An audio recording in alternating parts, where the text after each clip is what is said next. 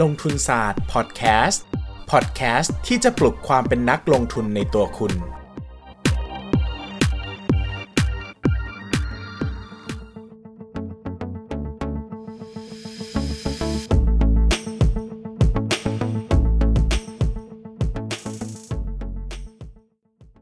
สวัสดีครับ ลงทุนศาสตร์พอดแคสต์ครับ กลับมาพบกันอีกครั้งกับรายการที่จะชวนทุกคนเพิ่มเติมความรู้ด้านการเงินและการลงทุนไปด้วยกันนะครับ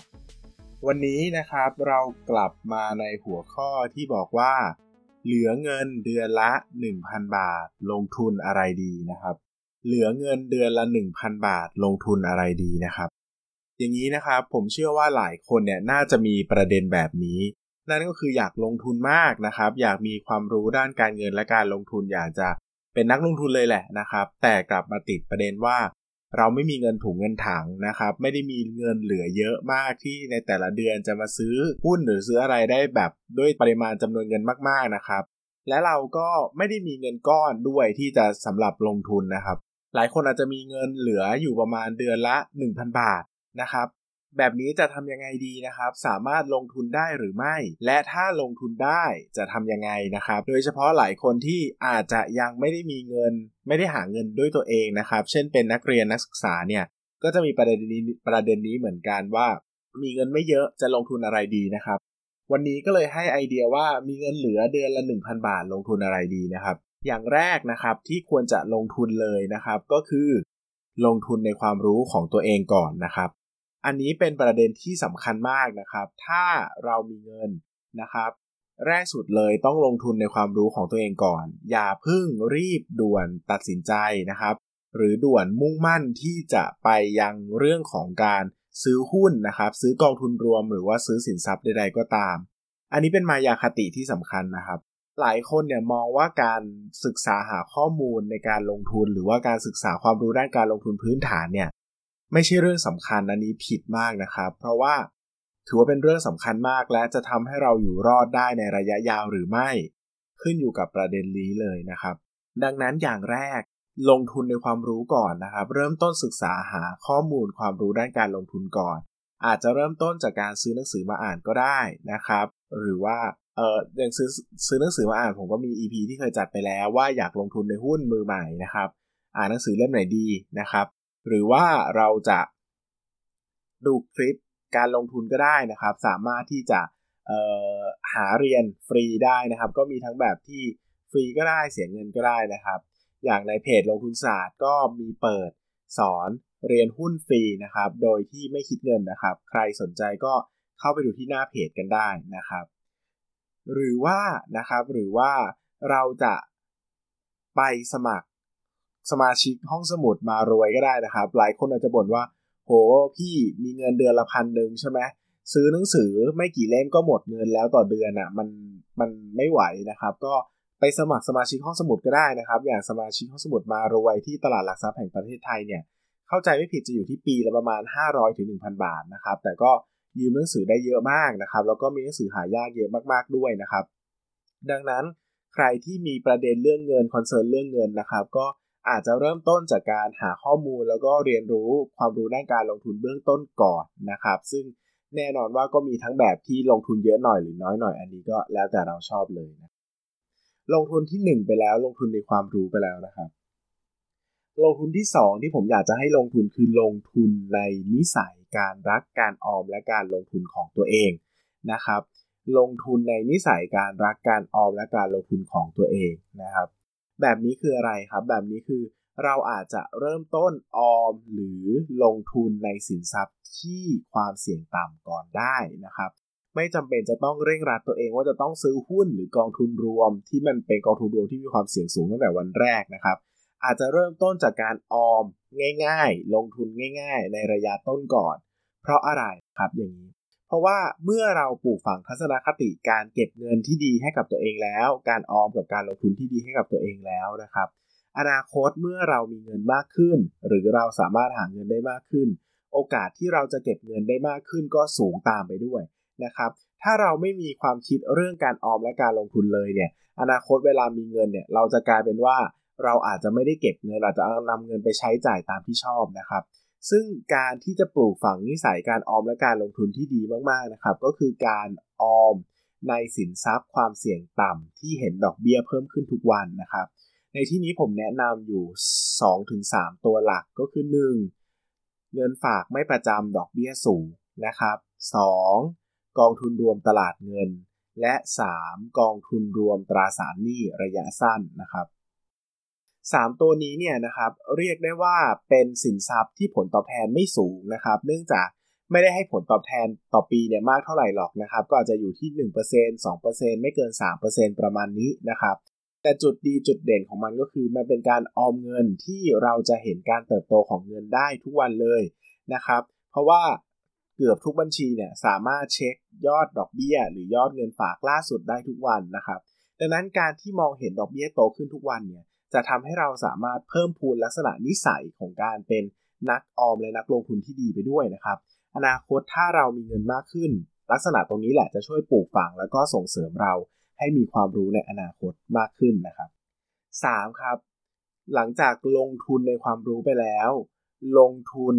ในลักษณะนิสัยการออมและการลงทุนไปแล้ว อย่างที่ 3 ครับ ลงทุนในสินทรัพย์ความเสี่ยงสูงนะครับ สิ่งที่ผมแนะนำคือลงทุนในสินทรัพย์ที่มีความเสี่ยงมากระดับหนึ่งนะครับ แต่ต้องอยู่ในระดับที่เราคิดว่าเราสนใจแล้วก็รับมือกับสภาพความเสี่ยงนั้นได้ด้วยนะครับ เช่นนะครับ ส่วนใหญ่ผมจะแนะนำให้ลงทุนในหุ้น หรือกองทุนรวมหุ้นก็ได้นะครับ หลายคนบอกว่า โห มีเงินเดือนละ 1,000 เองนะครับ จะลงทุนในหุ้นเลยเหรอ จะลงทุนในกองทุนรวมหุ้นเลยเหรอนะครับ อย่างนี้นะครับ อย่างอย่างแรกนะครับ กองทุนรวมหุ้นหลาย ๆ กองเนี่ยจะมีข้อกำหนดการซื้อขั้นต่ำไว้ว่าต้องไม่เกิดต้องไม่ต่ำกว่าเท่าไหร่นะครับ บางกองเนี่ยส่วนใหญ่เลยก็จะต้องมีข้อกำหนดไว้มากกว่า 1,000 บาทนะครับ แบบนี้ถ้าเราจะทยอยซื้อทุกเดือนก็อาจจะไม่สามารถทำได้นะครับ เราอาจจะเปลี่ยนเป็นเก็บเงินให้ได้สักก้อนหนึ่งเช่น 2,000ถึง3,000 บาทก่อน แล้วค่อยซื้อทีเดียว แบบนี้ก็สามารถทำได้นะครับ ในขณะที่การซื้อหุ้นรายตัวนี้ง่ายกว่ามากนะครับ การซื้อหุ้นรายตัวเนี่ยจริง ๆ แล้วไม่ได้มีขั้นต่ำ นะครับ คือเราสามารถซื้อหุ้นได้ตามราคาหุ้นที่อยู่ในหน้าตลาดหลักทรัพย์เลยนะครับ ก็คือไปซื้อได้ตลาดหลักทรัพย์นั่นแหละนะครับเดี๋ยวนี้นะครับมีข้อดีมากว่าการซื้อหุ้นเพียงหุ้นเดียวนะครับ ปกติในการซื้อหุ้นต้องซื้อ 100 หุ้นนะครับเขาเรียกว่าเป็นเอ่อบลอดล็อตนะครับ แต่ถ้าเดี๋ยวนี้เนี่ยการซื้อเพียงหุ้นเดียวนะครับ สามารถทำได้ง่ายมากขึ้นเยอะนะครับ เรียกว่าการซื้อแบบเศษหุ้นนะครับ ก็คือการซื้อเพียงหุ้นเดียวนะครับ ดังนั้นเนี่ยเราจะสามารถซื้อหุ้นได้ในราคาต้นทุนที่ต่ำลงมากนะครับ ยกตัวอย่างเช่น แต่ก่อนนะครับ สมมติเราอยากได้หุ้น ปูนใหญ่นะครับ SCC ก็คือก็คือปูน SCG นะครับก็คือปูนช้างนั่นแหละนะครับราคาหุ้นจะอยู่ที่มาหุ้นละ 500 บาท ถ้าเรารอซื้อร้อยหุ้น ต้องมีเงินเก็บ 50,000 บาท ซึ่งยากมากๆนะครับ แต่ทุกวันนี้เนี่ยการซื้อแบบออดล็อตได้ง่ายมากก็คือซื้อหุ้นเดียวนะครับ สมมติเรามีเงิน 1,000 บาท เราก็กดซื้อ SCC แค่ 2 หุ้นก็ได้ ก็ได้มา 2 หุ้นก็ 1,000 บาทพอดี แบบนี้ก็สามารถทำได้เหมือนกัน ดังนั้นปัญหาหรือข้อจำกัดเรื่องของการมีเงินเยอะๆเนี่ยจริง ๆ แล้วไม่ใช่ข้อจำกัดที่สำคัญของตลาดหุ้นเลยนะครับ ผมจะแนะนำอย่างนี้ซะอีกว่ามีเงินไม่เยอะต้องรีบลงทุนในสินทรัพย์พวกนี้นะครับ เพราะว่าเวลามันเจ๊งมันขาดทุนเนี่ยมันจะขาดทุนไม่เยอะนะครับที่สภาพ เรามีเงิน 1,000 บาท เราขาดทุนไปเต็มที่นะครึ่งหนึ่งแบบ ไม่มีความรู้อะไรเลยขาดทุนไปครึ่งหนึ่งนะครับเหลือเงินอยู่ 500 บาท ก็ตีเป็นตัวเงินค่าเสียแค่ 500 บาทนะครับแต่ถ้าวันหนึ่งเรามีเงิน 1 ล้านบาท เราแบบโอ้ยเก็บเงินจนรอเยอะแล้วนะครับ ก็เลยลงทุนนะครับ ก็มีเงิน 1 ล้านบาทอะไหนลองลงทุนซินะครับก็ไปลงทุนแล้วขาดทุนไปครึ่งหนึ่งหายไป 5 0 0แสนบาท แบบนี้มันจะ เยอะมากๆนะครับ ดังนั้นผมก็เลยแนะนำว่าจริง ๆ แล้วเราสามารถเริ่มต้นศึกษาหาข้อมูลแล้วก็ลงทุนจริง ๆ เลย ตั้งแต่เงินน้อยๆเนี่ยแหละนะครับ เงินหลักพันต่อเดือนก็ลงทุนได้ค่อยๆ สะสม ค่อยๆ เก็บออมเข้าไปนะครับ ได้เงินมาก็โอนเข้าไปที่พอร์ตหุ้นนะครับ ถึงเวลาเหมาะสมก็ซื้อหุ้น ไม่ต้องซื้อเยอะก็ได้นะครับ แต่ซื้อเพื่อฝึกมือฝึกความสามารถของเราไว้ก่อน อนาคตถ้ามีเงินเก็บสะสมมากขึ้น ไอ้ความรู้ความสามารถที่เราเก็บสะสมไว้ตั้งแต่วันที่เป็นนักลงทุนที่ไม่ได้มีเงินเยอะเนี่ยแหละ ไอ้ความรู้ก้อนนี้แหละ จะมาทำเงินให้เรามากขึ้นตอนที่เรามีเงินได้เยอะๆเองนะครับ ดังนั้นแนะนำเลยว่าการมีเงินเพียงเดือนละ 1,000 บาท ไม่ใช่ประเด็นสำคัญ หรือไม่ใช่แบเรียร์หรือว่าไม่ใช่ข้ออ้างในการจะไม่ลงทุนเลยนะครับ เพียงแต่เราอาจจะลงทุนได้ แต่ผลตอบแทนอาจจะไม่ได้เยอะมากอย่างที่คิด เนื่องจากพอมีเงินต้นน้อย ผลตอบแทนที่มากขึ้นก็น้อยไปตามระเบียบนะครับ ดังนั้นในระยะต้นหรือระยะที่มีเงินไม่มาก เราควรจะปูพื้นฐานความรู้ให้แน่น ให้เชี่ยวชาญเสียก่อนนะครับ โดยเริ่มต้นจากการลงทุนในความรู้ หาหนังสือมาอ่าน ลงทุนในคอร์สเรียนที่ดีนะครับ ไม่ว่าจะเป็นคอร์สฟรีหรือเสียเงินก็ตาม 2 คือลงทุนในความทัศนนิสัยในการเก็บออมของเราก่อนนะครับ เริ่มต้นลงทุนในสินทรัพย์ ความเสี่ยงต่ำสภาพคล่องสูง เช่นเงินฝากไม่ประจำดอกเบี้ยสูง กองทุนรวมตลาดเงิน กองทุนรวมตราสารหนี้ระยะสั้น เมื่อเรามีความรู้แล้วมีทัศนคติด้านการออมการลงทุนที่ดีแล้ว สุดท้ายเข้าสู่ตลาดหุ้น หรือสิ่งที่คุณสนใจได้เลยนะครับอย่ามัวไปมองว่าการมีเงินน้อยเป็นอุปสรรคในการลงทุนนะครับจริงๆทุกคนลงทุนได้หมด ยิ่งลงทุนด้วยเงินน้อย ยิ่งต้องรีบลงทุน เพราะเราจะได้รีบต้นศึกษาหาความรู้ไว้ อนาคตนะครับ เมื่อมีเงินเยอะมากขึ้นเรื่อยๆ ตอนนั้นเราอาจจะเก่งกว่าคนที่มีเงินเท่ากันไปไกลแล้ว แล้วก็สามารถสร้างผลตอบแทนที่มหาศาลกว่าเก่าก็ได้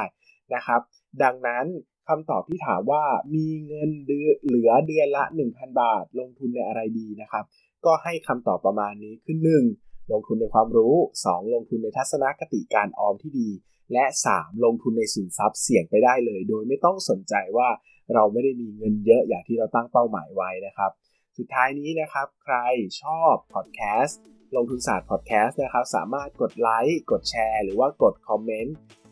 คำถามต่างๆ ทิ้งไว้ได้นะครับ ในขณะที่ใครยังไม่ได้กด subscribe หรือกดติดตามลงทุนศาสตร์พอดแคสต์ในช่องทาง player พอดแคสต์ player ที่คุณใช้นะครับ ก็อย่าลืมกดติดตามด้วยกันนะครับ ครั้งหน้าจะกลับมาคุยกันเรื่องไหน อย่าลืมติดตามชมกับลงทุนศาสตร์พอดแคสต์ครับ